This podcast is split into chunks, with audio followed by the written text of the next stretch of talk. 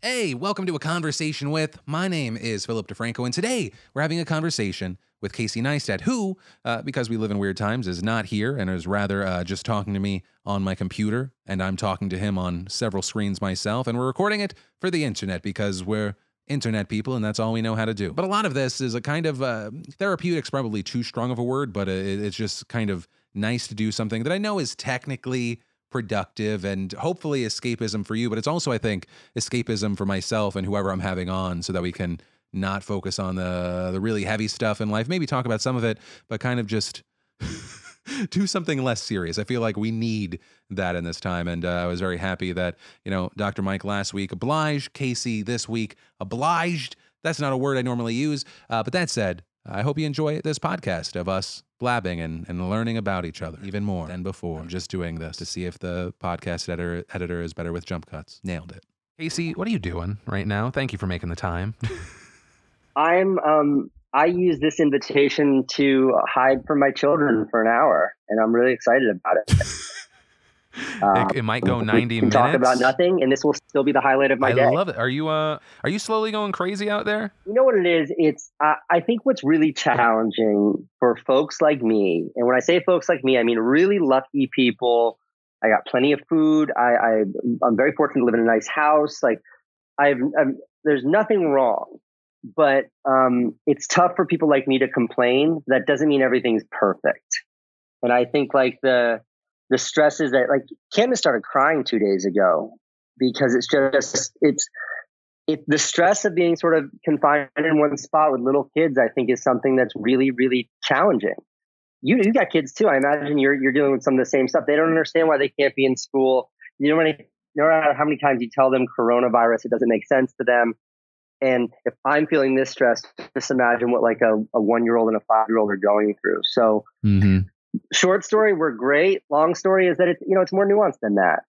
Yeah. Um, but I definitely don't feel like I'm in a position where I, I I have any right to complain because when I look at the landscape of of kind of this planet or the jobs numbers today or the um you know a, any of those real problems, I realize just how lucky I am. Yeah, I think the uh, the the kids feeling stress was something that like kind of eluded me for the first few weeks until like our our son like opened up and like was really sad about the fact that he might not because he's he's graduating and going to a new school uh, next next uh, next year, and so he like really started understanding like oh I might not see them in person again, and he got like really sad, and it was it was also an eye opening moment for me of oh that I can't even imagine how you're processing this. Because I thought we had done this really effective job of you know explaining the situation while not making it scary and I think I, to mm-hmm. your point, I think it's it's it is a whole different experience having kids in this because I was saying to to Mike, who uh, Dr. Mike, who I was talking to before you, I was like, if I if I didn't have kids, I think I would literally do my show and then just take edibles for the rest of the day and not acknowledge any of the stressors in my life. And then I'd wake up and I'd shoot the show again and I'd just only be a human being for about six to seven hours a day. Yeah, you know, my um my wife has like a text thread with all of her friends and um there's a couple couples within that group group that don't have any kids. And they're going on and on about like how they got to catch up on all their Netflix specials and they finally got to read that book. I've got a friend who's learning Spanish and it's like, you know what, man, go fuck yourself. You know what I got to do today? I hid in the bathroom for 10 minutes and watched TikTok. All right. That was the highlight of my week. Um, because like the, the anxiety that we have to get out of the house and do things, these little ones, they don't know how to, they don't know how to cope with that. They don't know how to deal with that. And the stress of seeing them cope with that stress just makes it so hard. Like, um, you know, Trey and Franny are the same age, and this is her leaving her preschool. Mm-hmm. And one thing that Candace and I a lot about is like she still does her morning it's called morning circle but on um, on zoom where all the kids are there. And we don't know if it's good or it's bad because it reminds her every day of all of her friends. It evokes the all those big questions why can't i see my friends?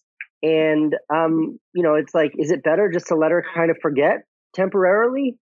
Or is it better to keep reminding her every day that like here's all of your friends that you don't get to see.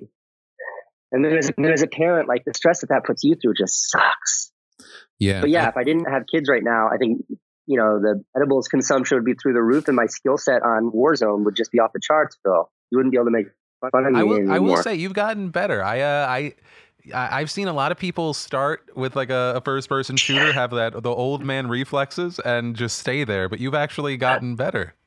Yeah, well, it's um, it's what I do every night from when the kids go to bed at 8 p.m. until when I crawl into my cave at like one in the morning. Also, I'll let you know that I felt a, a weird sense of uh, worth and pride when you uh well you tweeted me that Dean wanted me to play Warzone with you guys. I was yeah, like, you yeah. should know, Phil. You're like in the upper echelon of skill set among our Warzone friends. I mean, we yours. enjoy your enjoy your company. We we enjoy your company, but also we you know we need somebody with a strong back to carry us through. Well, what's nice, I will say, what's nice playing Warzone with you and your brother and whoever I forget was the the third is is that you guys are so low ranked, and I think that I think it's skill, still skill based matchmaking that I end up being like the best person in the lobby, and out of nowhere I'm getting like ten to fifteen kills a game, and I'm like, this is not normal. I, I, No, I only want to I only want to play Warzone with you guys now. I like logged on last night and I was like, all right, I'll do a solo. Got completely murdered and I was like, oh, I'll do it later. I'll go to Rocket League or actually pay attention to my family for a second. Yeah, it's like an adult playing wiffle ball with the four year olds at uh at the family reunion. You just kick some ass. But, But- Casey, I know that I know that I constantly joke about you being a uh, a former YouTuber and you haven't posted in what's probably about two months. Uh, what are you working on right now for the people before we jump into our game So I that you can I talk about? Because I know that you I know you have a number of projects. I do have a like a bunch of YouTube videos in the works, and um, I did one really great project where I just like you know I took my I I, I have a, a long term contract with NordVPN. Um, they're Good great, guys. and it's Yeah, just to guys. like you know they they give me a certain amount of money to like put ads or plugs. I think you've worked with them in the past, Mm-hmm. and I'm behind on delivering them a video. So what I did this month is I took the whole budget and my whole fee, um, and a little bit more, and I I, I got together like fifty thousand dollars, and I gave um, fifty thousand dollars. I gave thousand dollars to fifty different families and people. So I just kind of met on you know Twitter, and I met through um, friends and things like that. Just people that are right on the cusp of like not being able to cover rent, not being able to buy groceries, like people who are right there at the edge. And um, I made a video that just sort of talks about that. And some of the folks I met wanted to share their story, so I included that in there. And I'm working on that video. It was a great project. But I have to say, I'm, I've never struggled to focus and make something like I have in the last couple of months. And Candace says the same thing to me. Like she says when she sees a um, when she sees like uh any sort of messages or notes from her employees or anything like that, she just gets this overwhelming sense of anxiety when a Slack notification comes up. And it's this weird thing. It's like you're not doing anything all day long, but you have this impotency to actually correct that. And I don't know how to describe. Like I'm, I don't know how to interpret that or how to describe that, but I'm definitely feeling that. Like I don't, I don't. I'm not one for excuses, but I've never felt like this inability to just sit down and focus and do work. And right now, when I try to do that, like my head goes to a really fucked up, weird place. No, no, I get that. I think there's like this disconnect from the stuff that can come out of your mouth and the stuff that you are genuinely feeling in in your head. Because it's like I know that I've openly said like it's okay if we're if you're not thriving right now. It's it's a time of surviving, but still. I say that, and I always everything I always say, kind of when it comes to to ad- ad- advice of any kind, it feels like seventy percent of it's directed at me. I'm like, maybe some of this will fucking sink into my stupid head, because then I'm still, because then I still feel like, yeah, those, those pressures uh, and the guilt of like not doing that that not- extra yeah. thing. Um, so Casey, something that I want to do. Um, I have a I have a little card game here. There are different editions, some for strangers, some for friends. I feel like we're kind of in this uh, this middle ground, right? Because we're not. I'm not. I'm, Okay. I'm not your Jesse Wellens. that sounds. That sounds. I wish you, I wish you were, Phil. I wish you were. You know. well, I don't know what all that one in a million talk is about, but I'm here, and I'm here for you. but I feel like we're in this this little place where we can learn a lot about ourselves, uh, maybe each other. Yeah, Uh, so go. okay, so I'm gonna start from the friend pile because last video we we were doing all strangers, uh, and you're gonna read this. Here we go. What was the last time I disappointed you? How do you feel about it now? That's a heavy place to start. That's Phil. a heavy place. I was expecting a softball here. Uh, I think the last time you disappointed me, such a heavy word, such a heavy weighted word. I know, Uh, so heavy. Okay, but there should be no guilt associated with it. It Is it is literally a one-sided situation? Was when you dropped the dailies because you were my mornings. I think that's which. But that's but that's the thing though is that's not considerate considerate of you or your time. That's you serving a purpose for me. No, that's a very flattering thing for you to say. I appreciate that, um, and I hear that a lot.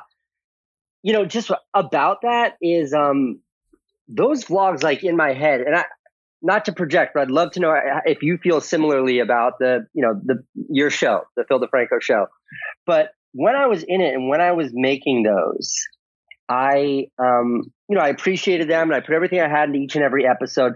But it did just sort of feel like this fun little thing that I did and every day between me stopping that daily show, that daily vlog, and today, I think my understanding and appreciation and me just getting what that was and sort of both its external impact and then what it was for me to make something like that every day, that appreciation goes up as I get further and further away from it. So I guess what I'm saying is like at the time it just felt like a nothing. It was like, mm-hmm. yeah, I don't feel like skateboarding anymore. I don't feel like making these little videos anymore. But now when I look back at like this idea that I had a, a, a video, 10 minute video of every day in my life five years ago. It feels so heavy. And like, what a way to capture your life. And I, I like ponder, Phil, I think about like, what's it going to be like in 10 or 15 years when I can, when I can look back at that. Yeah, I get that. You ever think, think about that? Also... You have you're like one of those few YouTubers where you got you can go back and see Sexy Phil in 2008 yeah, and other people can too, and that's horrible. Uh, I had some. I was messaging, so we're we're trying to get the. Uh, we're, we're, I don't know if it'll happen by the time this video is up, but the the PDS is going to start existing in another place that in, in a premium setting, and uh, we were talking about like at what output will we do, and someone used it. Someone said you know you've been so prolific for so long and i was like oh yeah i've done so much i i, I will say I, from an appreciation appreciation standpoint i love seeing kind of old vlogs where i get to see uh, my oldest when he was like one two three mm. and just seeing that evolution it's kind of cool to see like what was happening at the time but the main thing that i feel more regularly is the fear of kind of what you're talking about is i know how much i'll miss this once I don't right. have it because um, and I've seen that unfortunately in like a number of friends who uh, jumped or left or whatever for for a period of time, and now even though they're monetarily like fine, that they crave what they what they used to have, and so I, I think that that's also helpful for me though, is because it's like I know that's there. And so that's why I have these like little breaks so that I can kind of handle the long run. But we'll see. All right, I'm gonna do Wow, this is we might have to go to the the strangers one. Who takes more responsibility in our in our friendship, Casey? Jesus Christ, Phil. Fuck, this is weighted. Who takes more responsibility? Um well, I would say like you're more proactive in like organizing these talks and sure. like you know, when we hang out and there's no camera and there's no recording devices, it's usually like chasing around our kids, um, playing with whoopee cushions. Um, Dude, that was know, such a hit. I think the, that was such a hit. that was such a. I think the last. I think when you were at my house that one time, both of our older children got into the M and M's or some sort of mm-hmm. disaster like that. Um, but there's not a lot of like there's not a lot of you and me time in those moments, Phil. and since you're since you're the one who makes these kinds of talks happen, yeah. I don't know that like two grown ass men with children would otherwise like be like, Hey, Casey, it's Phil. Just wondering if you'd like to spend an hour today talking to me. Like, I don't think we would do that if we didn't have this excuse to make these moments happen. So I'm going to go ahead and say that, like, I think you're the one who takes more of the initiative in, in, uh, in, you know, in making this connection stay alive. Yeah, I feel like the the way we communicate outside of like recent weeks because of Warzone specifically is like we won't talk for a really long time and then we'll talk back and forth almost constantly for several hours and then it dissipates.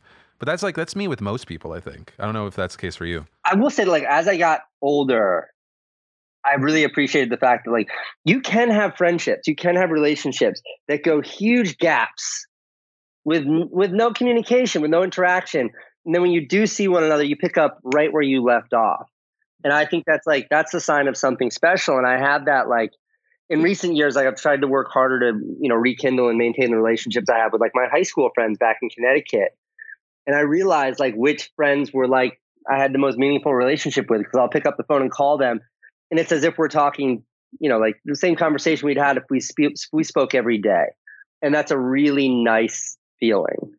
Um, and then those fucking friends are like, "Yo, why didn't you call me last week?" And like, fuck you, man. I got two kids I'm trying to feed. Yeah, I I haven't tried that in a really long time. I think uh, when I was kind of like 24, 25, I, I tried to keep up with some, but then I realized Mhm. the dynamic had changed too much because I was very much like uh, the I wasn't the main friend. You know, I was like the sidekick in a lot of relationships. And then I realized like I harbored a lot of resentment once, once I got to be the fucking main character in my own story.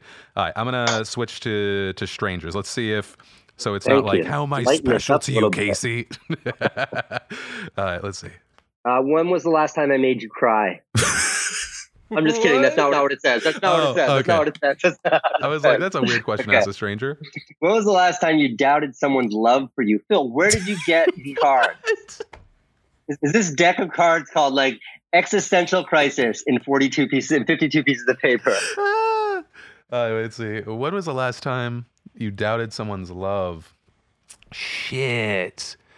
I don't know, man. Um, I'm, I'm, thi- I'm thinking about this one too. There was a there's like one of two times in my career that like a chunk of my audience turned against me and it was like very instantaneous. I think that's the closest thing because I, I don't really feel that from like my wife or my kids or maybe a super super long time ago i kind of resented when like a family member just like expected money from me out of nowhere just Mhm. because i finally had some. Um, but no i think that's the it's the audience. I think I'd always seen other audiences be kind of fickle and then thought I was in like a different position, not realizing I'm just another piece in the game. Um, so I think that, and I think it made me appreciate those uh, who stand with me even more. Yeah, that's a good. I I had a bullshit answer. I was just gonna say, like my poodle, my last dog, my best friend, and then Yeah. she like shit in my bed. I know she shit in the bed on purpose, and I thought she loved me. Why? Why do you think she was angry? Um, it was when Franny was born. She was Ooh. just jealous, but I still don't think that warrants shitting in someone else's bed. How well? How else are they going to communicate? Growls. Um, Mhm. but seriously, the the cancel culture thing is a tricky one because you look at like, I mean, I was fortunate where I didn't feel too much of it. There were a couple of times when I made videos that I think like, you know, like when I made my the video that was like my anti Donald Trump video about Mm. how much I hate the guy and I won't vote for him and I didn't want my audience to vote for him. A lot of people got upset with me about that, but that was understandable. I expected a heavy blowback from that. Um, both for the substance of what I was saying and the way that I said it. And that didn't surprise me at all. It hurt, but it didn't surprise me at all. But there were a couple of other times where it was like that. But when I see it happening to other creators in ways that I feel like are unfounded, um, I feel their pain. And I know how difficult that can be because you do develop this relationship with your audience that feels so, so real. And I Mhm. don't think in real life, like, in real life, there's always these opportunities to um, work things out, talk things through. If you're upset with me because of something, you would call me, we'd have a conversation. And like the friendship would endure because we'd understand one another's perspectives and then we'd move on. And I think that the relationship that creators have with their audiences, it lacks that. And it, I think for a lot of people, both on the audience side and on the creator side, there's a lack of willingness to sort of understand one another um, it goes from you're the greatest thing and I love you so much to fuck you and I, you know, you're awful. And there's this gang mentality. And I think that's really, really tough because to be on the receiving end of that, there's very Mhm. little distinction between like this and your Twitter audience versus like, you know, the actual people you see every day. Yeah. Um, when, when you're a creator, you really do feel like your audience is your friend group, is your support system, is your, this this entity that you have this symbiotic intimate relationship with and when they turn on you it hurts the same way that like i hurt when my high school girlfriend dumped me and that pain is real Yeah. Because uh, yeah, it's like a questioning of your character, and it's also it feels impossible to deal with such uh, a wave of o- overwhelming righteous anger. You know what I mean? yeah exactly Yeah. exactly All right, I'm gonna see if this is another heavy one. Oh shit, Casey, how do you want to be remembered? oh god well i think you should you always have to preface that by be like or anytime you're talking about legacy you preface it by like you really have no control over your own legacy. That mm-hmm. a determination that only other people can make. But I hope, right? I try every day just to be like, to be honest. And if people choose to hate me for my honesty, that's okay. As long as they're hating me for my honesty and they're not hating me for um, uh, a misconception of who I might be. Um, so I always try to do that. And it's like with my kids, I always try to be the the sort of the best parent I can be while also just being straightforward with them. Like I I get in fights with all three of my children, including my one year old all the time. But I think it's important to like not roll over and to make sure people know who you are. So at the end of the day, I hope I'm remembered as being someone with integrity. And uh, I think if you can have that, then that's that's kind of good. Do you think you're going to get long term more value out of like the the larger projects and documentaries that you're to make that you know kind of like kind of like with any other movie people can go back and watch uh, compared to the everyday content that you put out? I i don't know. Like i you know i look back at the body of my work and i'm you know i'm almost 40 years old now so i've got 20 years of movies and feature films and like you know i know what it's like. I, I stood on the stage at the cannes film festival with a screen behind me and an, a standing ovation audience for a feature film that I produced right behind me. And then I know what it means to like have a YouTube video do 10 million views in a day. And it's like, I've been so lucky to have these peaks in my career. Mm-hmm. So when I look back and I try to say what is the most significant piece of work I've done, at least to me personally, I do think it's the, it is the, the, the total of that, whatever, 600, 800 episodes of that daily vlog and it's difficult to compare like 800 episodes of a project to one video. Um, but i think that like that in total will be so meaningful. Like what would it be like right now phil if there was somebody who in the 1970s acutely captured every moment of their day in like a cinematic way and they shared it with you in an intimate way and you could go back and examine someone's life over the course of several years on a day to day basis, mm. I think that would be like really substantive. And I think that in the last like 10 years, there's been a number of YouTubers that have done that really, really well. And as time goes by, I think the value of that body of work is going to become more and more meaningful. So I think your question was like, what's the, what's the piece? And for me, it, it right now, it's that, it's that vlog. Yeah. And it also makes me appreciate it that I stopped it because um, I've been blabbing for a minute, but my attention span is very narrow. And like I, you know, like I was a, I used to race on a profession on a professional triathlon team. Like I was like a proper endurance athlete, and it lasted like three or four years. And I just got bored of it, and I started doing something else. And like when I was YouTubing every single day, I was like, "This is me. I am a YouTuber, and this is all I ever want to be." And then three years later, it kind of started to change. And now I look at YouTube again more as a distribution outlet rather than kind of my own identity. You know, I want to make pieces of video content that I think are great. And I still think YouTube is the best place to share them. But that's a very different mind frame from, you know, putting your life out there as a YouTuber every mm-hmm. single day. So that, um, you know, that, that progression, I think, in how I work in this medium, I think is something that I'm super aware of, and I've come to a place where I can appreciate the, you know, it maturing. Yeah, it's just I don't know that, that, that question stood out to me just because I also recently watched uh, an episode of the morning show, and it was completely not the point of this conversation, but there was an interesting uh, question mentioned by uh, Steve Carell, who was like, being in the news, like how will a person remember me compared to that of like a filmmaker, right? Because a filmmaker has these pieces mm. that people can go back to. The closest thing a person has in the news to that is tragedy, which is like this very unfortunate situation of these like most horrific moments. Like they're from like a 9 11 there are people that probably remember like distinct audio clips or distinct uh, reporting or right. yeah stuff like that. I don't know. Interesting. Okay, I'm jumping back um, to the Friends, Casey. this might come with. Wait, wait, but... wait. No, what you got? What you got before I jump into the friends question? No, I was going to say there's this there's a documentary out there and it's about Mike Wallace. And Mike Wallace was was a journalist. He started he started 60 Minutes, and you know he's sort of one of the most renowned journalists sort of in American history. And um, you know he died a couple years ago, and this documentary tells the story of his entire life. It's fucking fantastic. Uh, but it, it's exactly that. Like, how do you remember a journalist? And watching that movie was really interesting because there was one point in the movie where this guy, Mike Wallace, who's like this, this most respected journalist kind of in America, and he was a, this powerhouse. He went through this very dark episode in the 80s where he, um, you know, he sort of exposed some, some, some malfeasance that happened around Viet- the Vietnam War. And because of that, like the US government came after him and the people he was talking about came out.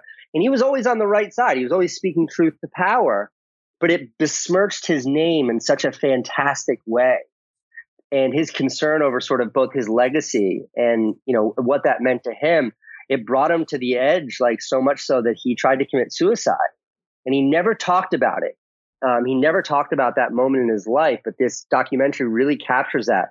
And I think it underscores like just how much that relationship with the how the world sees you when you're someone who puts yourself out there, just how profound that is on the on an individual. Yeah.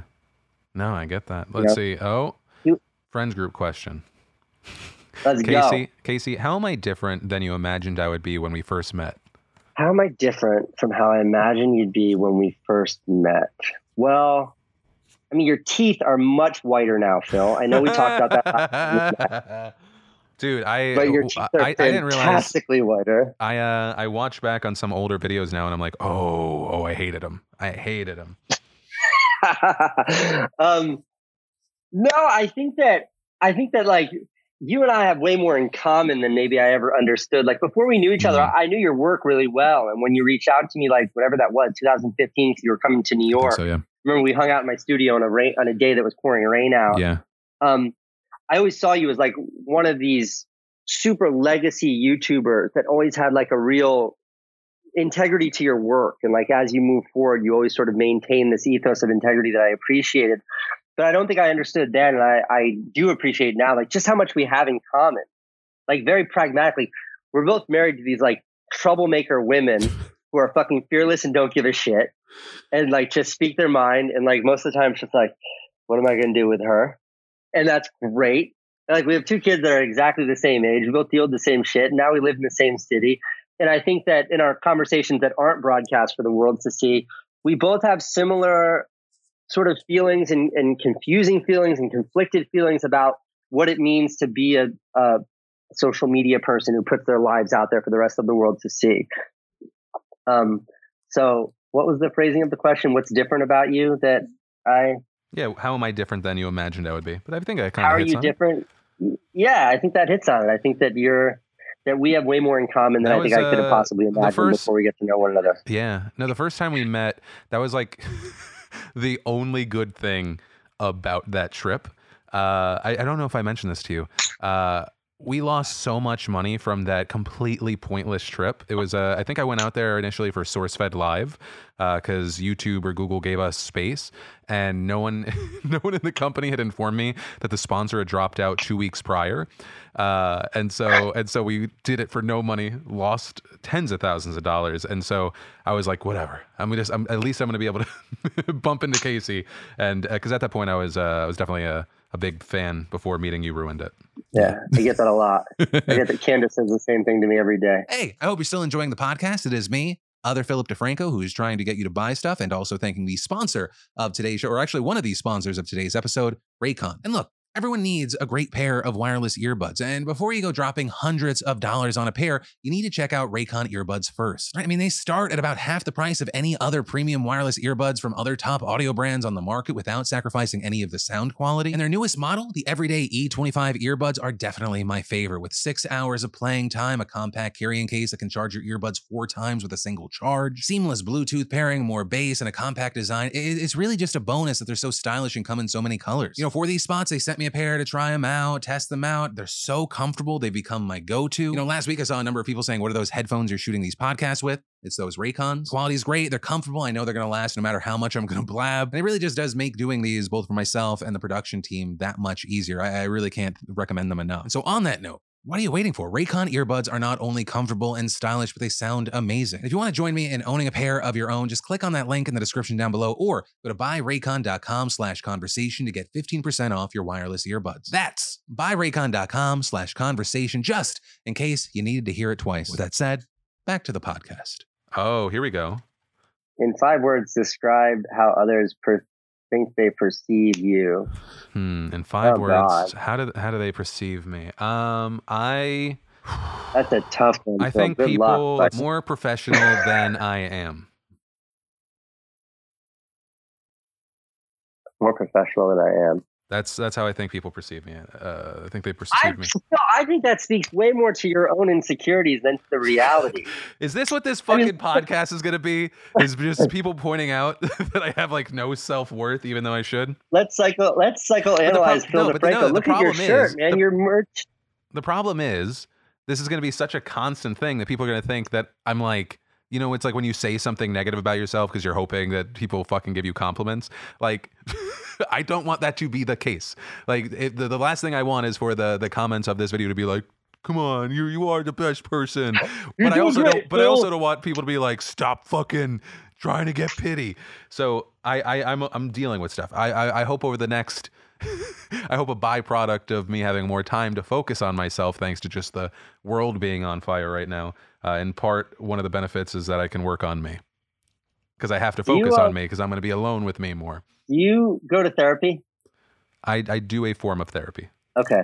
My, I go very formally go to therapy like once a week. I do it more. It's very expensive, but I go once a week. And I stopped during this quarantine because obviously, like my, my therapist, who was a doctor, was just like, we can do it over the phone or on Skype. And I said to her, like, I don't have the ability to focus. Hmm. Like part of the reason why therapy works for me is because I'm sitting in front of you and I can't glance at my phone. I can't look away. And if we try to do it online, I couldn't do it. And it's been whatever, almost two months now. And I can feel like the functionality of my brain becoming so much less efficient. I can feel myself struggling with little things that I used to be able to make sense of when I had that weekly reset of a doctor helping me understand my feelings and thoughts. Uh, so I'm, I, I just volunteer that information because like I've never had such an I've never had the opportunity to go to therapy before, or maybe I've just never prioritized it. And I've started in the last year, and the impact on me has been huge. And I never realized that more than in the last month where I had not been going. Yeah, I mean, I initially started where it was like I could type things out. Then I realized I need like actual uh, FaceTime just through like a Skype because I, I can I can stay focused enough and I can get it. But yeah, I, I think maybe once things calm down, then I'll I'll do an in person again. It it's it's tough. You have to be you have to be at a place in your life where you're ready for it. It's like that thing you can't help someone who's not willing to help themselves. I know for me personally, when I look back, like the reason why I didn't do it before, like, is because I wasn't really willing to confront that aspect of who I was. Instead, I just be like, I don't, I don't, I don't need therapy. It's not for me. I want to I want to get to a place where I'm not scared to do psychedelics because the stuff that I suppress is going to come out. That's that's the level of good that I want to get to. I know. Me and me and Jesse always talk about like whenever we like whenever we get stoned together, we always start with these ideas, what we call them, high idea conversations, where we have a really high idea, hence the name high idea.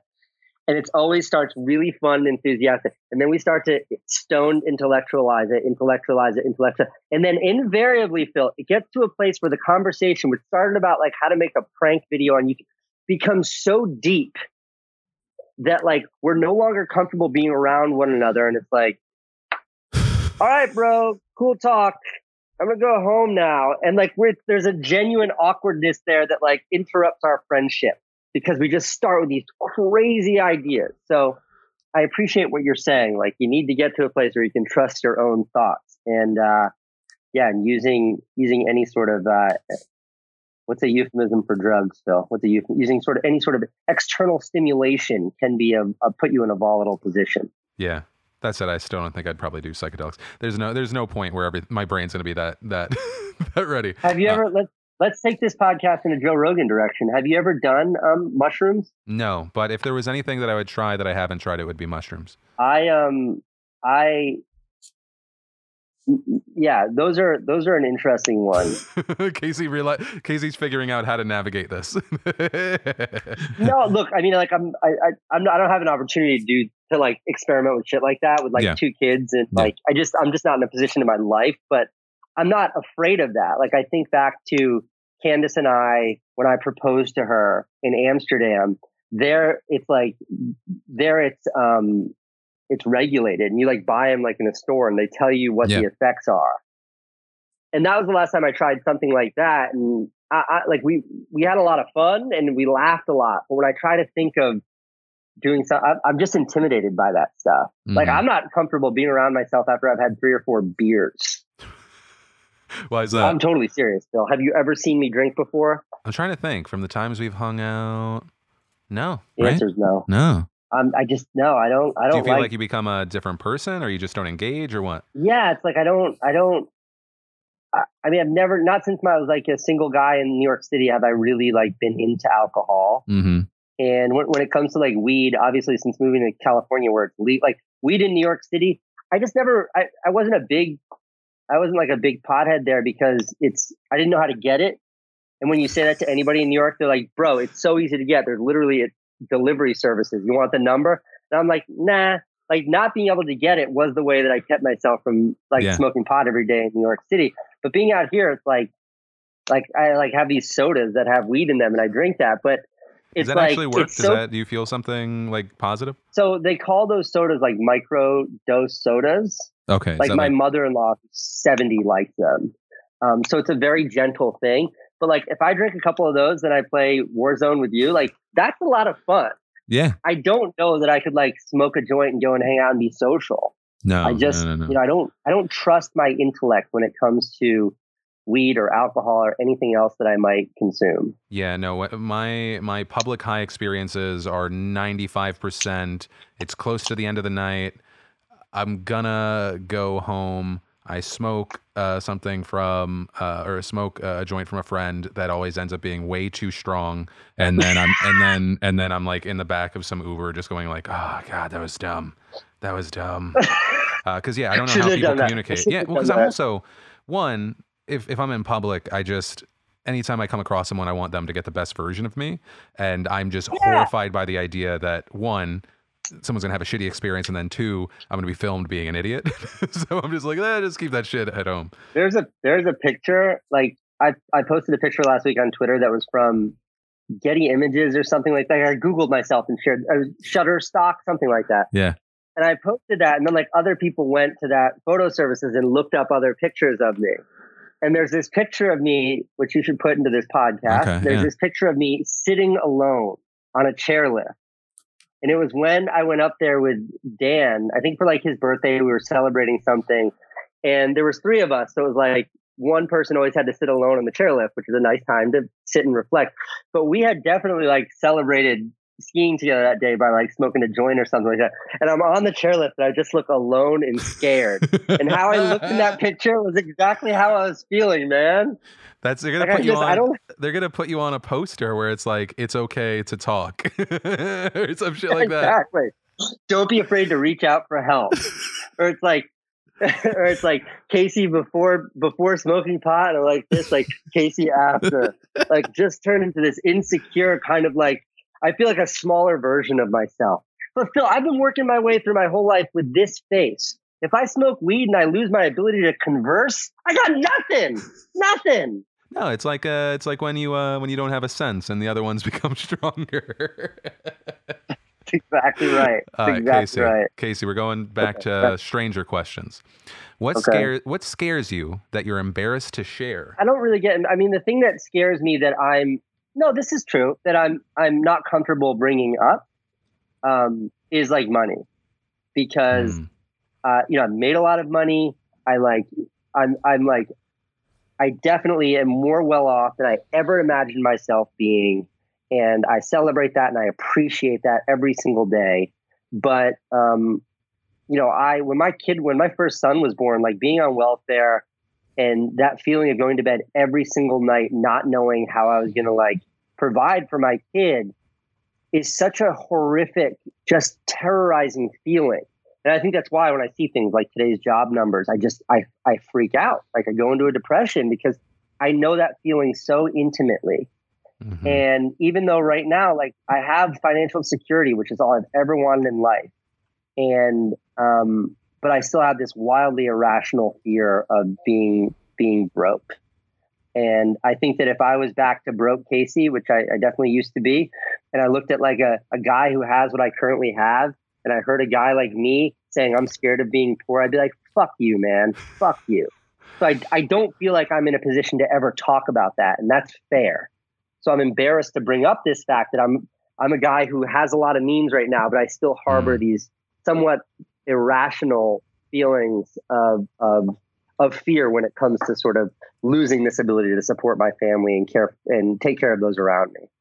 Well, I think that's it's helpful for at the very least two reasons. One, I think it makes you a, a much more whole, empathetic person. But then also two, I, I, feel like people that don't have the fear, that don't have the experience of not having, are in a much more are in a much weaker position.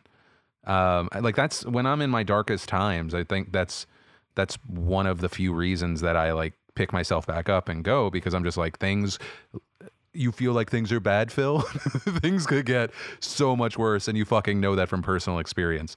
Uh, so I think it's uh, it's in, in in my in the land of always hads uh, and and hyper privilege. I think it's a it's a fucking superpower. It, yeah, it is. It is, and we both know people who have always had, and I think that yeah, I feel I I genuinely I feel bad for them because I their lack of understanding of what it's really like I think that's also part of the reason why it's like it's going to be really important, like how we raise our kids, because they're going to grow up as you know always hads to a my certain degree. My kids are fucked. My kids are fucked, except for Owen. So? My kids are fucked. Yeah, I, I, mean that. I mean that. And I, I'm not embarrassed to talk about this. It's like I grew up in like my my family. We weren't poor when we grew up, but we didn't have a lot of money. We were very middle class, one of four kids. Um, we never went hungry. Uh, but we definitely, you know, my we struggled. I remember my dad's company like almost going out of business, and I had to ask his mom for money. Like I remember these struggles from my childhood, um, and they definitely helped inform who I am. And when I look at my girls, all I want to do as a parent is protect them from what I had to deal with as a kid. I don't want them to deal with those hardships, but it's those hardships that made me who I am. Mm-hmm. So it's this like damned if you do, damned if you don't situation. I don't know how to, as a parent, I don't know how to navigate that. I try to give them the best value. I try to school, like we're we're figuring out what school to put Francine in next year, and it's like, you know, we're, we are sending her to a private school, um, and I like I feel guilty about that. It feels stupid. She's mm-hmm. gonna be mm-hmm. surrounded by a bunch of rich kids. Like that is not a healthy environment. But it's also academically a fantastic school. So as a parent, I want to give her the most, but as a parent, I'm also keenly aware of the fact that she's going to be surrounded by kids like, you know, that are super affluent. That's not a great social situation, and I don't know how to navigate that. Like it's a, it's a very scary place for me. Yeah, and that's no, what I, mean when I say my, my kids are fucked because like I I want to give them the best, so I'm doing that, and I don't know that that's the right thing. Yeah, I don't know. I, the, the good thing is, I think. uh especially with the age our kids are at. We got we got some time to figure it out on the ground.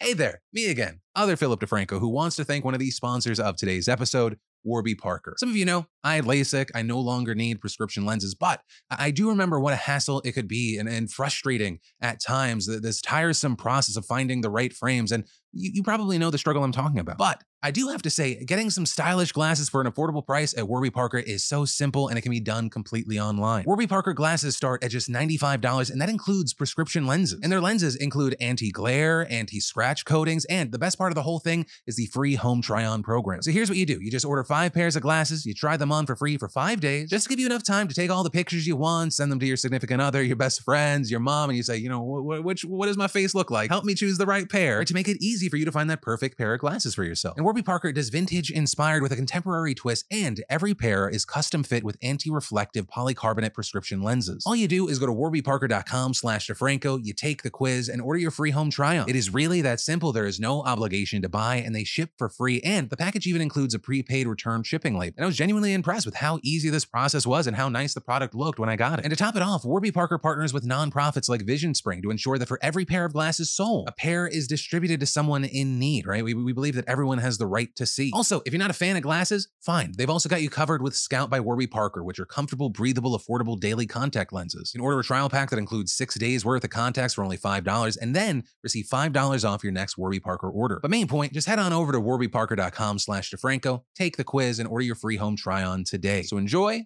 Thank you to them, and back to the podcast. Uh, so let's see. Have not seen it. What is the biggest question in your life right now and why? Ooh, that's kind of a good one. What is the biggest question in your life right now and why? What am I going to do after the election? I think is probably the biggest question in my life right now because I've been navigating, you know, this time period, and I've got like a general good idea for. I'm not rushing anybody back to the studio. Like I'm, I'm mm-hmm. watching guidelines and then just based off of my comfortability with, with everything. But yeah, I think what happens after the election, one, because I have no idea what the the state of the the country and information and misinformation is going to be, uh, though my expectations are not good no matter how everything plays out. Um, and my lease is done here at the end of, or at the, a few months into 2021. Um, and I think part of the, the kind of the work from home measures made me realize that, um, as, as far as how many people I need in a studio and how much studio space I need, it's less. Um, and so we'll probably get something different, maybe try to buy if I'm every, everything's okay. So I would think that's that for me, that's, yeah, what what the beginning of 2021 uh, 2021 looks like um, is the biggest question in my mind, and I, I've been slowly navigating it thanks to the excessive amount of time I have.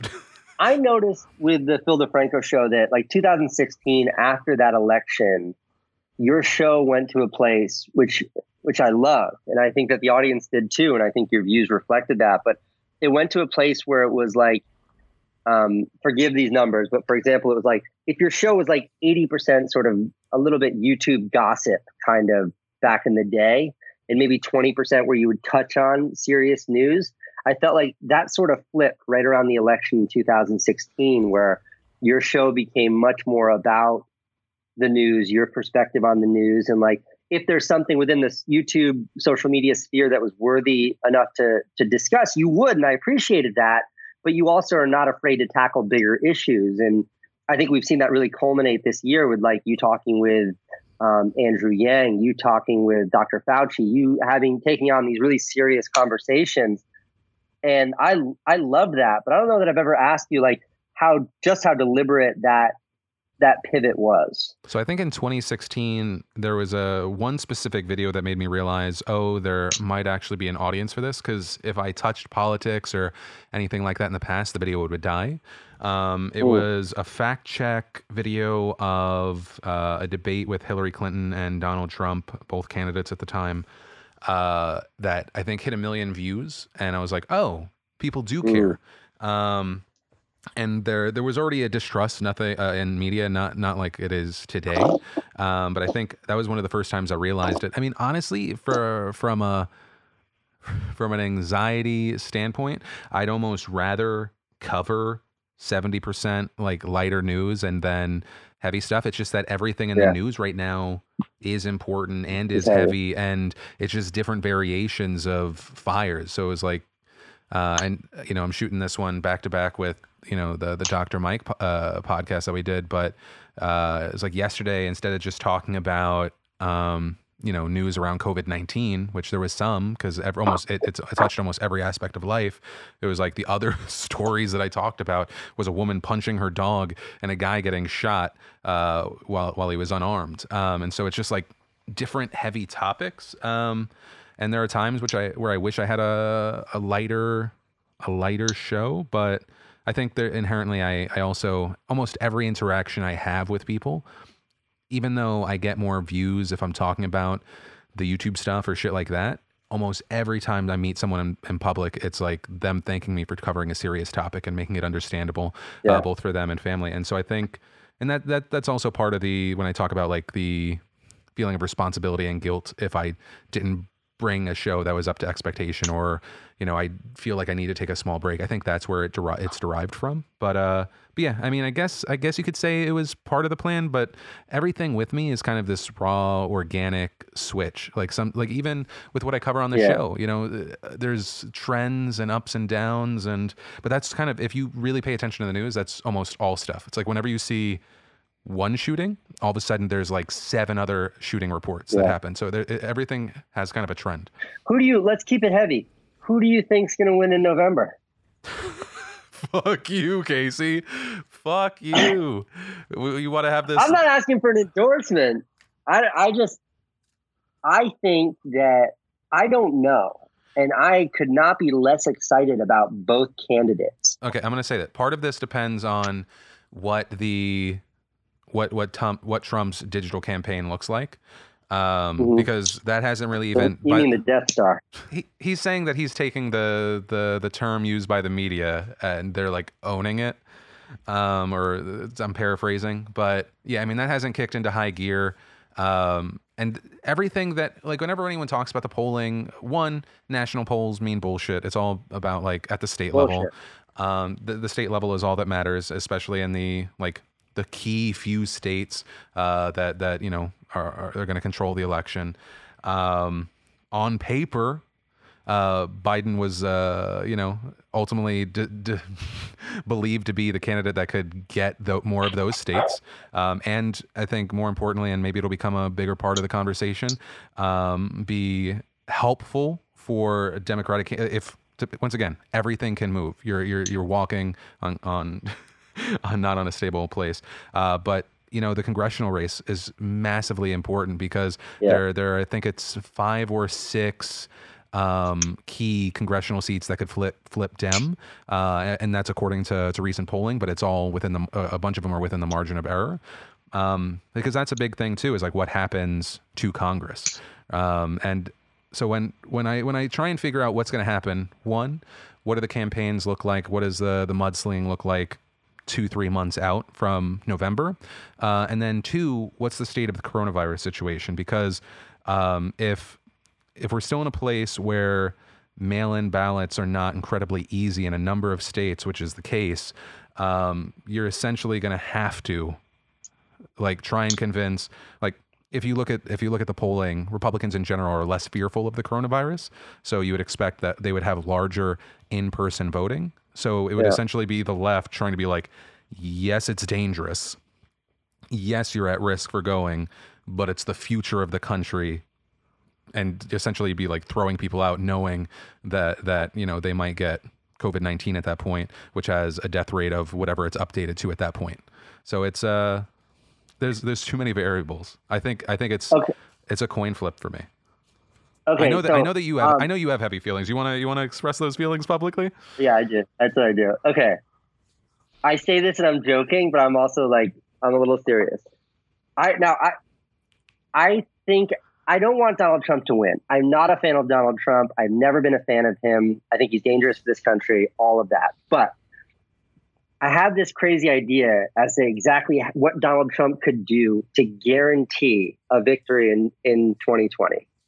What's this is not an endorsement, and I don't want him to do this, and he would never do this. But hear me out. but here, let me let me just give you the, the codes to the nuke. This is what this is. This is the codes to the nuke. But he'd never do this.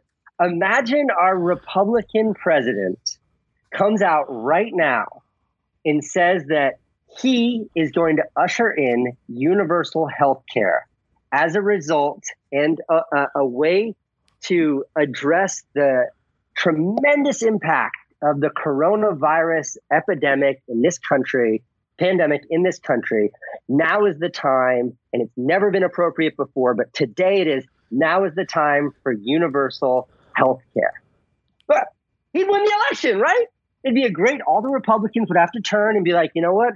He's got a point. And they wouldn't be eating their own hat because, like, you have this excuse, which is the coronavirus. Like, of course, we were always against this socialist bullshit. We've got the coronavirus now. It's a different monster. Everybody needs their health care. And it would just tear the carpet out from the sort of the democratic policy point. Like, I think it could be incredibly powerful. It will never happen, Phil. But couldn't you kind of see that as an interesting? Couldn't you see like some crazy world where something like that could happen? That that Trump outlefts the left on one key point. Hey, I mean, if you think about it, what's what's more nationalist than saying that every American gets health care? Hmm? Donald Trump? like universal universal basic income. Yang was made fun of for by everyone for that. And what's happening now? The government's throwing out these checks as they should do necessarily, but that's not a that's not a very Republican. That's not a very Well, I think I know, think I think I think what it Oh. is to be a Republican is drastically changed, and uh, but- and I also think it's not. I don't know. When I think of uh, Republicans, I think of people like uh, oh my gosh, uh, is it Michael Steele?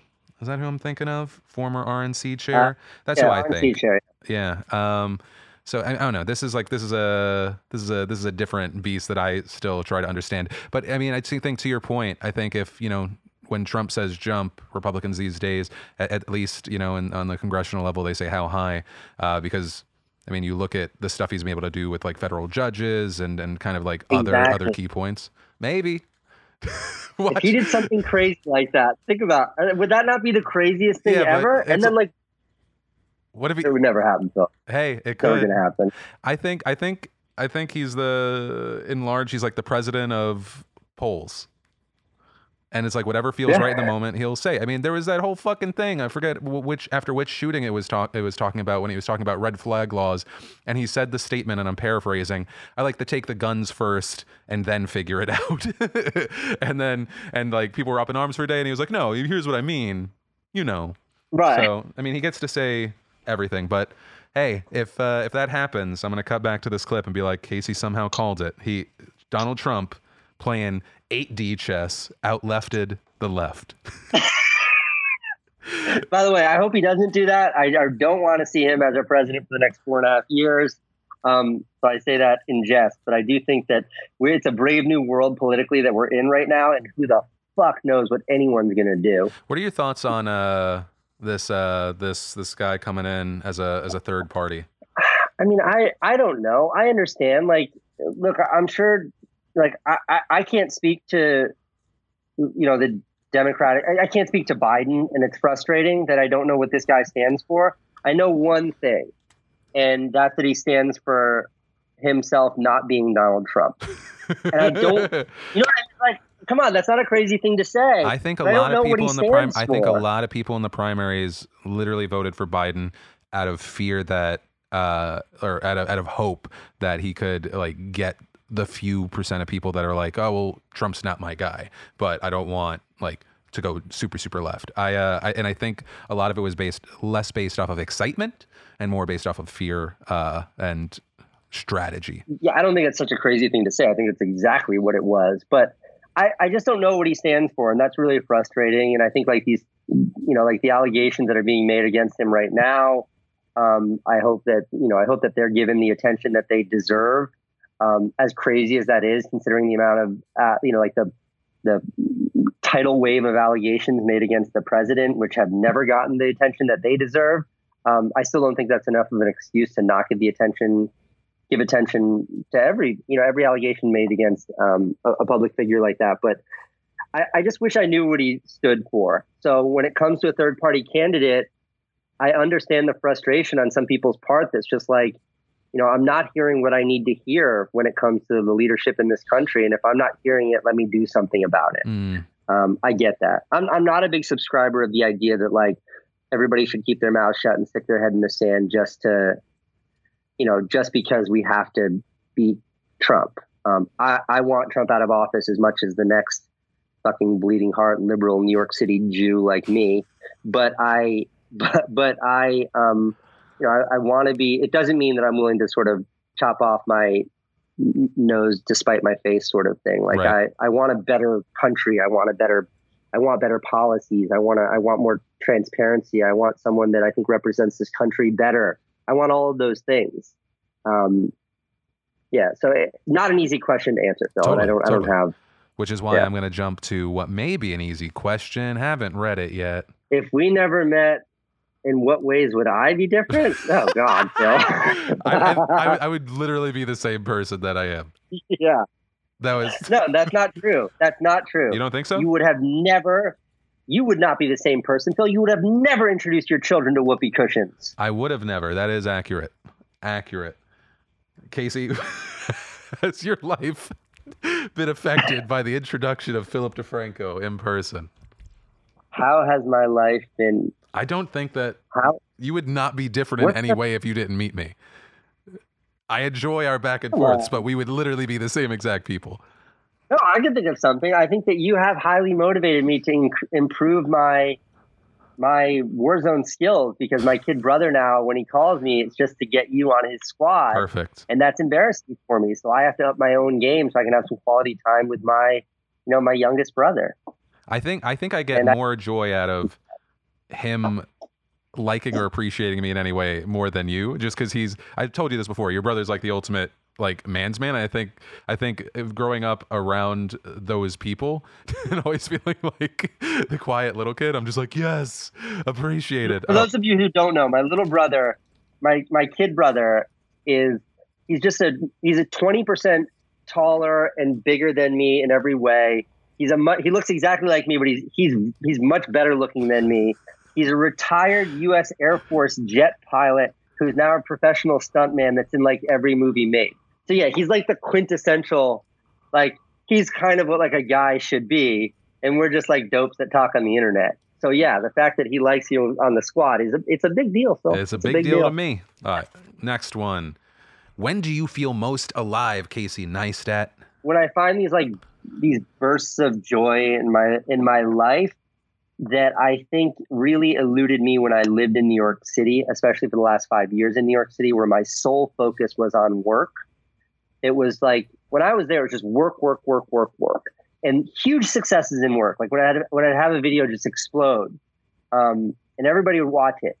You know, like the the EKG of my happiness wouldn't really move much, or like you know, when I sold my company, which was a huge victory for me, and it was a big deal for me in a million different ways, like I celebrated it and I was very proud, but it wasn't, it didn't give me this feeling that I've been able to tap into since we moved out here and I've sort of recentered my focus on life. But like, we inflated this stupid inflatable pool in our front yard for our for the babies to play in.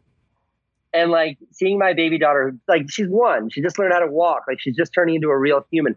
Seeing her laugh hysterically because my older daughter like is splashing her it gives me this like this like explosion of happiness that is so elusive in life um, last night i went swimming in the ocean at like 10 o'clock and there's this like bioluminescent i know i know I'm- I'm- i know I'm- come on there was nobody around judge judge there was there's this bioluminescent algae in the water right now. That's why we went swimming.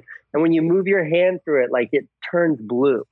And I was out there swimming with like my neighbor and my little brother. And like that was one of those moments that like I wasn't filming it. There wasn't a camera there. Mhm. It was just I was doing something for me. And it gave me that sort of like that moment of of happiness in life. And those little moments I think eluded me so much because my focus up until now in life has been so um, work oriented. hmm So it's that kind of stuff. It's stuff that I know that I'm doing just for me or just for the people around me, just for the people that I care about. Doing those and then seeing it work out, no matter how silly or stupid it is, like that to me is those are the most exciting parts of life right now. Yeah, I think if I didn't have a kid, I would have been. I'd be a- a little like, "What are you talking about?" But it is the the smallest little things like that. Yeah, a thousand percent. It's just the experience because it's it. The thing is, it's like a. It's actually such a fleeting thing, right? It's like if you think of like how many days that we have with our kids and how many minutes of actual like back and forth connection. It's it's it's huge. It's massive. It's it's hard to put a like a, a value on it.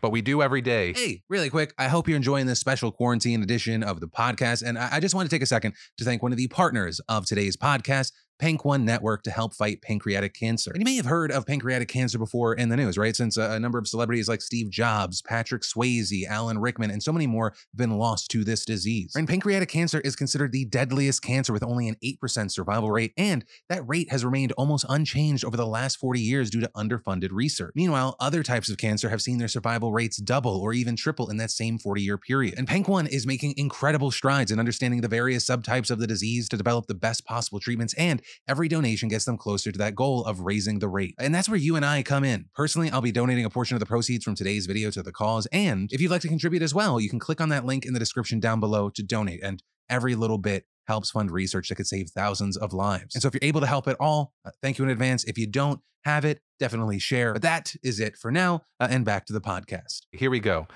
Uh, oh, actually, wait. This is fuck. It's your question.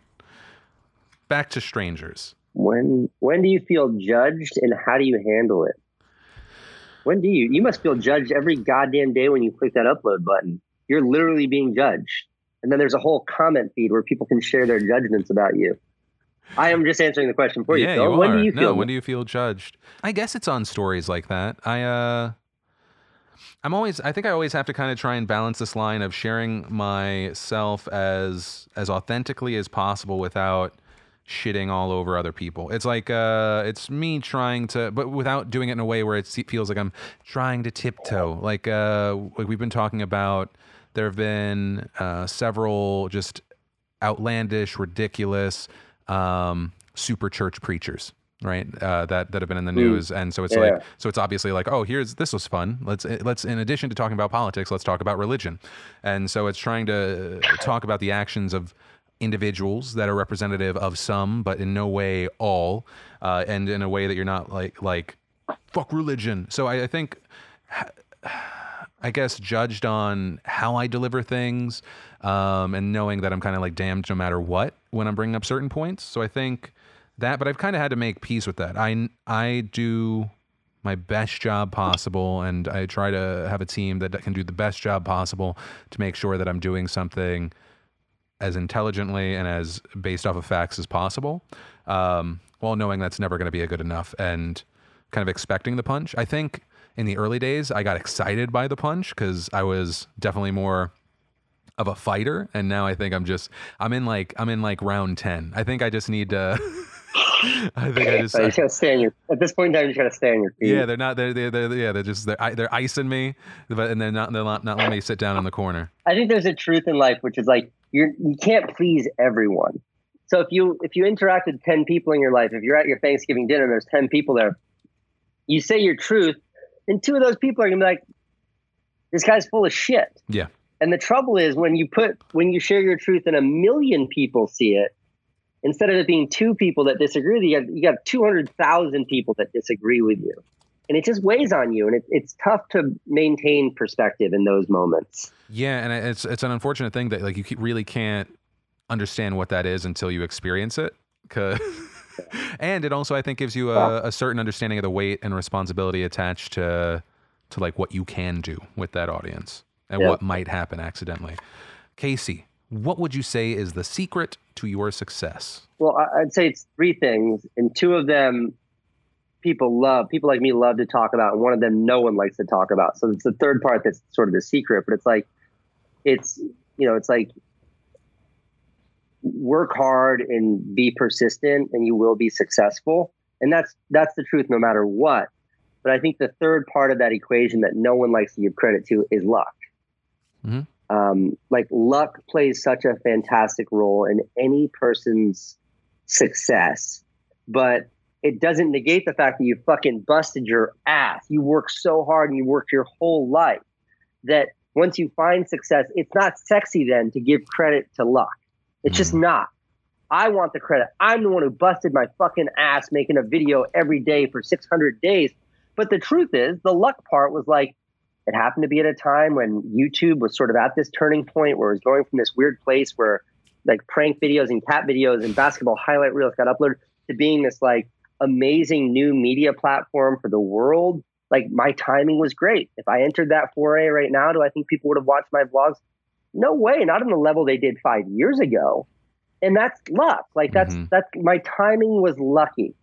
The fact that like HBO didn't renew my show, which was my whole life, which forced me to get like get beat down and then try to find a new outlet. Like that timing, that timing was completely out of my control. That was luck. It was luck. So the more I look at these things, the more I appreciate that like hard work and perseverance, if they're not complemented by luck, they'll only take you so far. Because I know like a lot of friends. I have a friend who's an electrician. I have a friend who works in a restaurant. He's worked there for 20 years. He's got fucking a serious work ethic. He busts his goddamn ass every day. Um, and he's persistent. He's been doing it forever. But there hasn't, you know, he's not in a position where luck could elevate him the way luck might elevate someone like me. So I think the secret and the thing that people don't like to give credit to because it's not fun, it's not sexy, is this thing that's outside of your control that I think is best described as luck. Yeah, it sounds like even maybe part of that, especially when you're talking about your friend, is like an acknowledgement of desired scale as well. Just because, Yeah, yeah, yeah, I think, uh, yeah, and then maybe that even makes it more achievable. Because I know that, yeah, when I was younger, the idea of like finding a job that I could do for 40 years and get like a hundred thousand dollars was like the dream, and Yeah, that's and now thinking like of doing the same thing for 40 years seems like a nightmare. Absolutely, Nightmare. absolutely. I think you know who I like admire their drive, and I'm I'm very excited to see how they evolve as Mr. Beast because obviously he's like on top of the fucking world of YouTube right now. But as as far as like a guy that always actively talks about like trying to do bigger and different and like the things that seem impossible, like he's whatever whatever whatever is like running through his body, they need to they need to put in a fucking can and get out there. Yeah, I mean, talk about persistence and determination. Like, you know, yes, he was lucky. Like, he's he's found had a lot of luck too.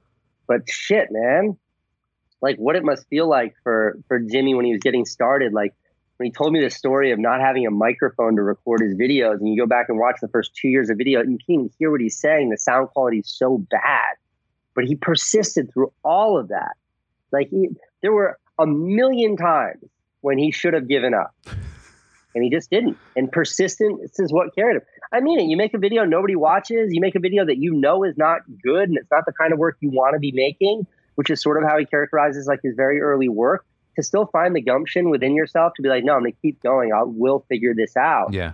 Like I, I think he's absolutely a model for what can happen if like you just never stop persisting, and that persistence is complemented by like a relentless work ethic. Yeah, I think one of the ways that I saw it described uh, it was someone's video, something. Yeah, I don't know, someone's video, and it was like it was always that he maximized whatever he had, and initially, early on in his career, it was time, right? And it was like so he would do those like really long, ridiculous, no one else in the world would ever do them videos of like counting to whatever or saying whatever uh, for those long videos, and then that just changed into, and then he started getting money, and he immediately used that, and then he has That's this right, like system that's of right. friends, and yeah, it's really smart.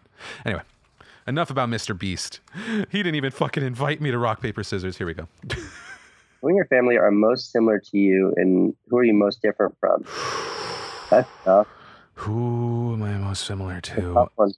Um, I'm a weird. Eh, I'd say probably closer to my dad. Uh, my dad's. Uh, he's got the. He's got that hustle. He's got that drive. He's way, way, way, way, way, way more of a salesman than me. It's a skill that I never got. Um, and actually, and then uh, I think I got a lot of my heart from my dad and my stepmom. I think that's that's it. And then none of the uh, none of the bad stuff from my dad. A nice thing to say. That's a really nice I love thing to I say, love my dad. Hey, my dad my dad uh he'll he'll even say that he like uh he grew as a person over the uh over like the last 15 years. You know, sometimes older people they uh You you can teach an old dog new tricks. Yeah. Let's see. Who who do you think? I'm going to I'm to throw that back to you. Who do you think you're you're most uh most similar to in your family? Oh, Yeah, and who are you know. most di- I Oh, and like- sorry, I didn't answer the, the who am I most different from? My mom. A thousand percent. Okay. I I think that like you know my my dad is this businessman and my mother is this purely creative person, and I think that um I think that like my dad's biggest shortcoming has been like a, a lack of maybe a willingness to embrace risk and my mother's shortcoming is a lack of a ability or willingness to like embrace responsibility I Um, like that mix. I I mean it. Yeah. Like they're both they both live on such further ends of the spectrum. I think I've been lucky to like get that sort of business acumen and that practical thinking from my father while getting that sort of creative uh creative creativity as well as like a fearlessness um from my mother. And I think I've been very lucky to get both of those things. But I think it leaves me at a place where like I look at my mom and I look at my dad, and I have very little in common with Mm. either of them. They're my parents. I love them. Um, talk to them all the time. Like, uh, you know, good relationship. But I don't, I don't see myself in them, and that's a very, that's a very strange feeling. Um, and then Mm. adversely, like all of us siblings, there's four of us, nice that kids. We all are are very similar.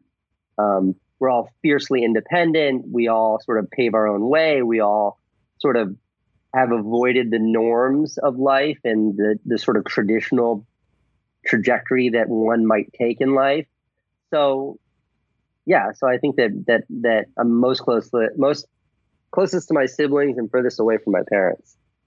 just uh out of your out of your kids right now from the like the personalities that have emerged are they uh Are they close? Or are they similar? Are they greatly different? Because I've noticed my kids are actually very, very, very, very different, like polar opposites. Very different. Yeah. Um, I think the baby, little, little, little my little, little baby, my one year old, I think she is probably the most like me um, by far. In what ways? Um, you know, she doesn't really, she doesn't really care what her sister's up to. She doesn't really care what's going on. She's just sort of focused on what interests her and she doesn't really give a fuck about anything else. And I, that's such an admirable quality. I love it. And I like to think that I, I embody some of that. But I, when I see that in her, I, I'm like, that's who I hope I am.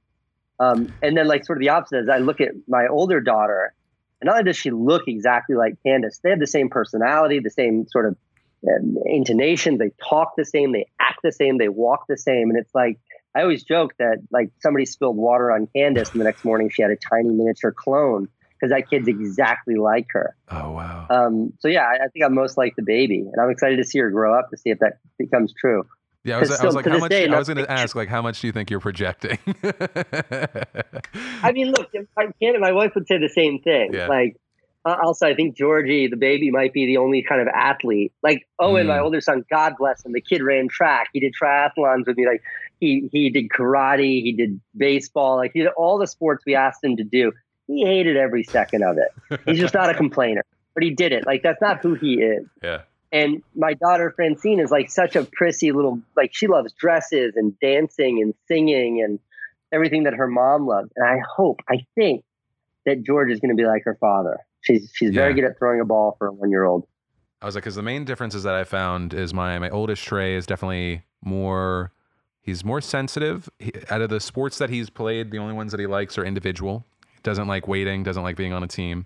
Uh, and the young one is absolutely fearless.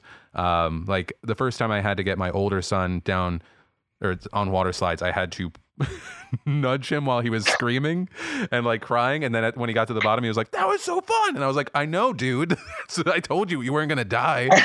Uh, and and, You got to listen to me, kid. yeah, and then like, and we, you know, then you don't go for several months, and then you have to kind of like do it again on the bigger slide, and uh, and so and like he'll he'll eventually do stuff, but the youngest is fearless. Like he, uh, the moment that he knew, oh, I can swim, and obviously we have like the the pool gated and everything like that.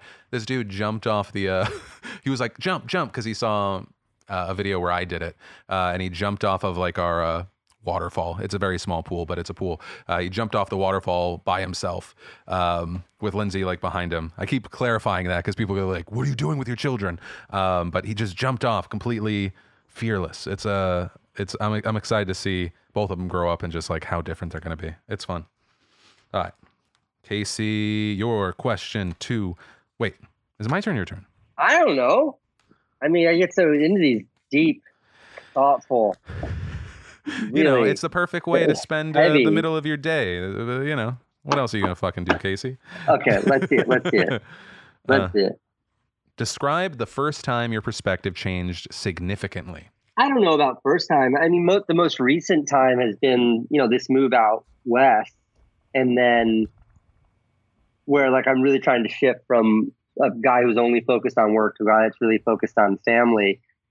Because it's one of those things where it's like it's easy to talk about, and I can explain to anyone in a way that's like, "Oh, that's good for you, good work." But to actually sort of change who you are in life is a really hard thing to do that I've always struggled with, and I think that only like in the last few months, like this quarantine has promoted it. But um, I think that I've I've sort of found it within myself to like change that perspective and like take how I value work from here and bring it down to here and take how I value health, family, like uh, all of these other things in life that are arguably more important than work and just get them to go up.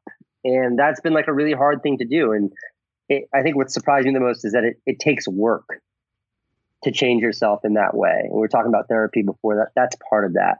So that's been sort of the most recent change in my perspective is is really understanding um, what matters most in life and appreciating the fact that I'm in a position where I can embrace what matters most in life. mm-hmm. i love it okay What do you consider your three greatest achievements thus far? oh Wow. um, You're not allowed to say your kids. You're not allowed to say your kids because nobody gives a shit, Phil. yeah. Wait. Okay. So yeah. No. No. No mention of kids. No mention of the marriage. Like accomplishments. Yeah, because we all know that's number one. Of course, of course, that's number one. We know understand that. Give us something else. Uh, One's probably key milestones of what I'm doing. Probably. Wait. Thus far. Okay. So it's not going to necessarily be the first time. I think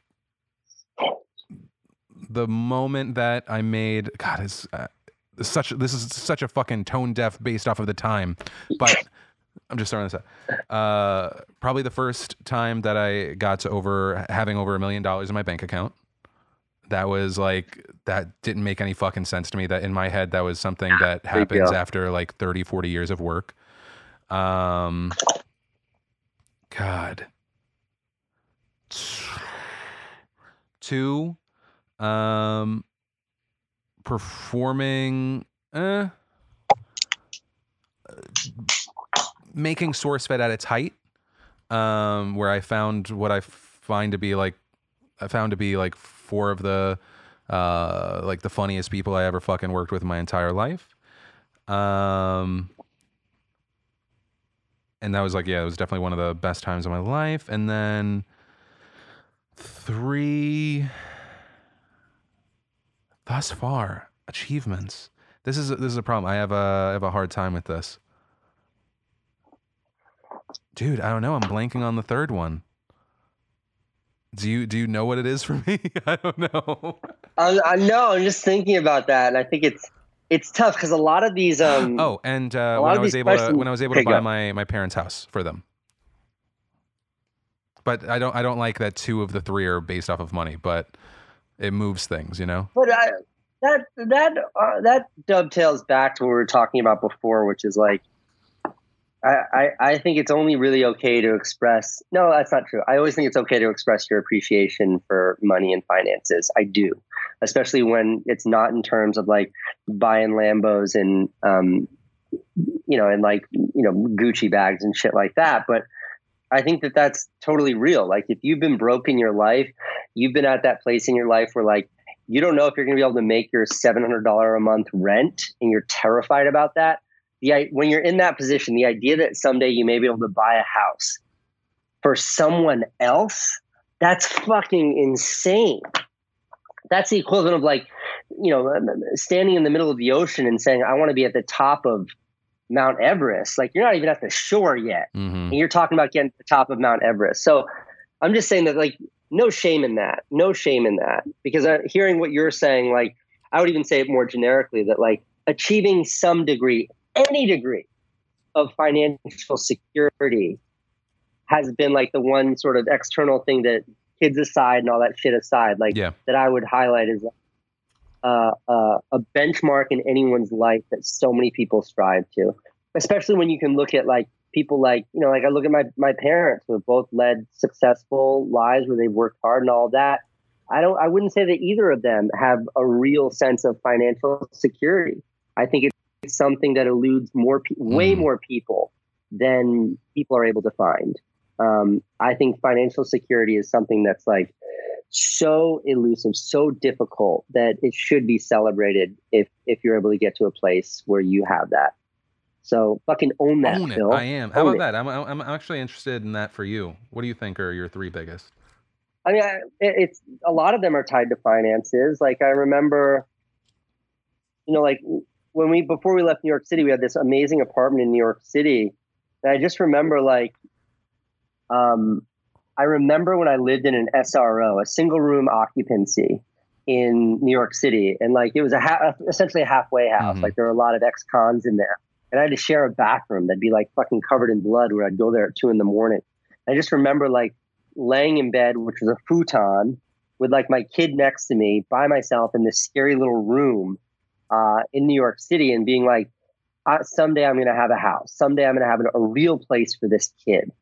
And then, you know, 16 years later, when I bought like this ridiculously like posh four bedroom, four bedroom, four bedroom, three bedroom, whatever, like amazing apartment in New York City that I bought myself. I didn't borrow money from anybody. Like I didn't have to have somebody else chip in. I didn't have to get a co-signer. Like I did it. I Mhm. bought that my that to me like so much. And it wasn't in the way that like a Gucci bag flex was. It was just that what that represented was that like my kids no longer have to sleep on a futon next to me, but now they have a place to grow up that was the place that I wished I had had when I was growing up.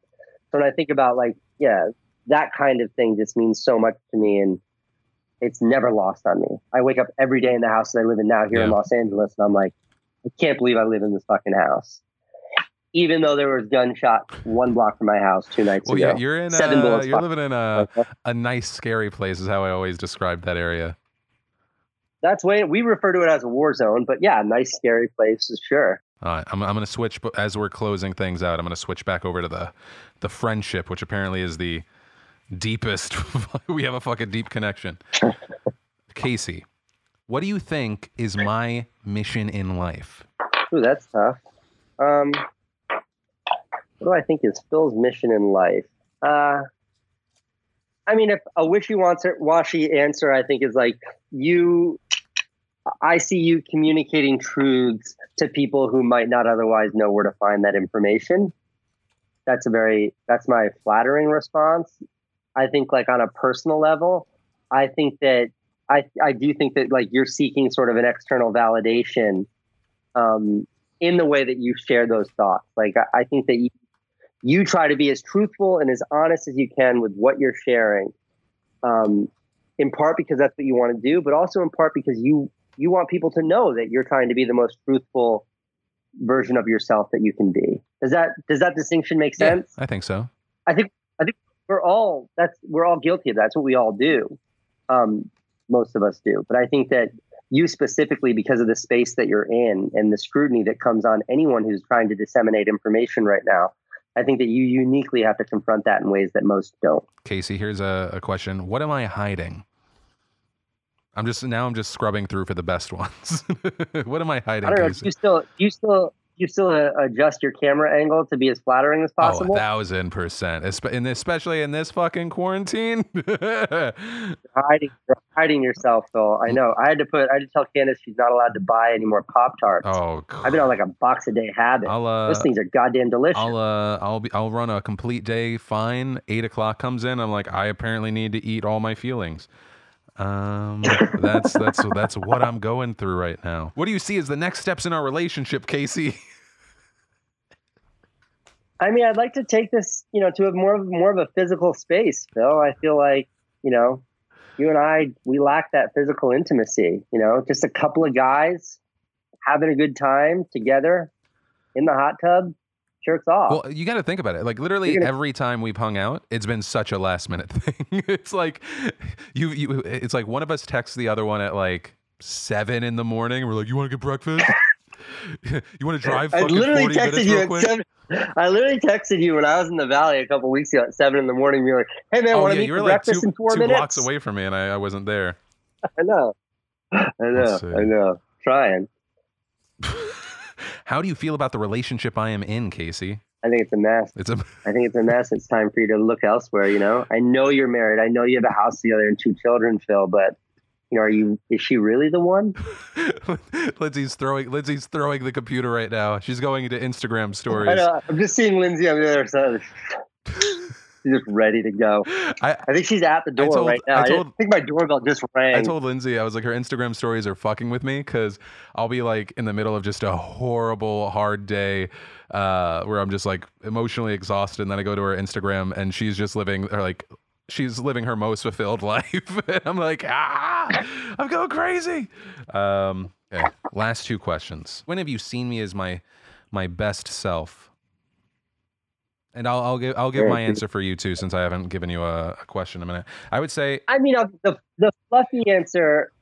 Oh wait, uh, do I answer this or do you answer Well, this? I've just been asking you. I was gonna I was gonna start off and say for me uh, it was probably like the the last time we were in Venice and we got breakfast. Yeah, with the yeah, kids. with the kids because just seeing you in dad mode I think is like it's a it's a different element that you don't share a ton online. You know, Uh, yeah, and, you're like also, the when you're out like in general you're like the the master of your universe, but then also sw- in, like easily switching between that and dad mode. Uh, Also, your kid's really easy. Like it was easy, like when you had to take the call, and then I went in the back and like show, like we were showing them that like cool yard that they, that secret garden they had. It was just easy. which they proceeded to break everything, everything. But yeah, no, I, I think that I was I would say the same thing about you. Like seeing you as a parent, um, you, you can't trust someone parenting or what the relationship's like with their kids if you're seeing it on camera. When you see it in real life, it's like um, it's a different thing, and I think it's a very heartwarming, uh, a very heartwarming thing. yeah. How do you feel safe? Yeah, I mean, as far as physically safe, I don't know. I mean, that's a tough question to answer. But as far as like where I feel safe, weirdly, like through this whole Corona crisis, like I feel really safe in my house. So much so that like I don't, I don't know what time it is right now. It's like one o'clock in the afternoon. I haven't stepped foot outside my house today, and I probably won't the whole day. And that's like most most days for me. I, I don't leave anymore, and I feel really safe here. And it's not just a physical safety, but it's like I'm up in my little room above the garage right now, and I know that I can have privacy up here. But I also can like hear my kids screaming downstairs and Candice screaming back at them. So like my family's right there, and like when I came up here earlier, like Franny was like taking a little break on the couch, like watching cartoons. Like that makes me feel safe. Um, so yeah, I, I, I I've always tried to like build a little world around myself that makes me feel safe. And this quarantine thing has forced me to like never leave that world. And I have to say, like, it's a very, um, very positive thing. I dig that, man. Any uh, any kind of final things you want to say before I let you go for your pad thai and family? No, I always enjoy doing these things. I always, I know you're like reluctant. You always hesitate before you call me. You're so apologetic about it. What do you mean? if you have time. It's like you're always, you're always like if you have time, no stress if you can't, It's like what do you think I'm doing, Phil? I'm just sitting around playing video. You know I'm sitting I- around playing I video just games. constantly- we play three hours of video games together a day. I can I can do half as much video games and half the time talking to you. I never mind. I kind I constantly feel like I'm inconveniencing people, and I'm not used to asking for things. Like literally, the most uncomfortable uh, I've been recently was for uh, for Trey's birthday. I messaged uh, two YouTubers, Jelly and Kwebbelkop, pretty much out of the blue to see if they. Uh, and I don't really have any history with them uh, to see if they could shoot like happy birthday videos for Trey because he's like in love with them, and they were gentlemen and they did it and they were badasses for doing it. But I was just like, it's so I don't know. I feel like I, I feel maybe I feel more comfortable feeling like I'm inconveniencing someone or I don't, maybe, maybe it's even I'm subconsciously like overcorrecting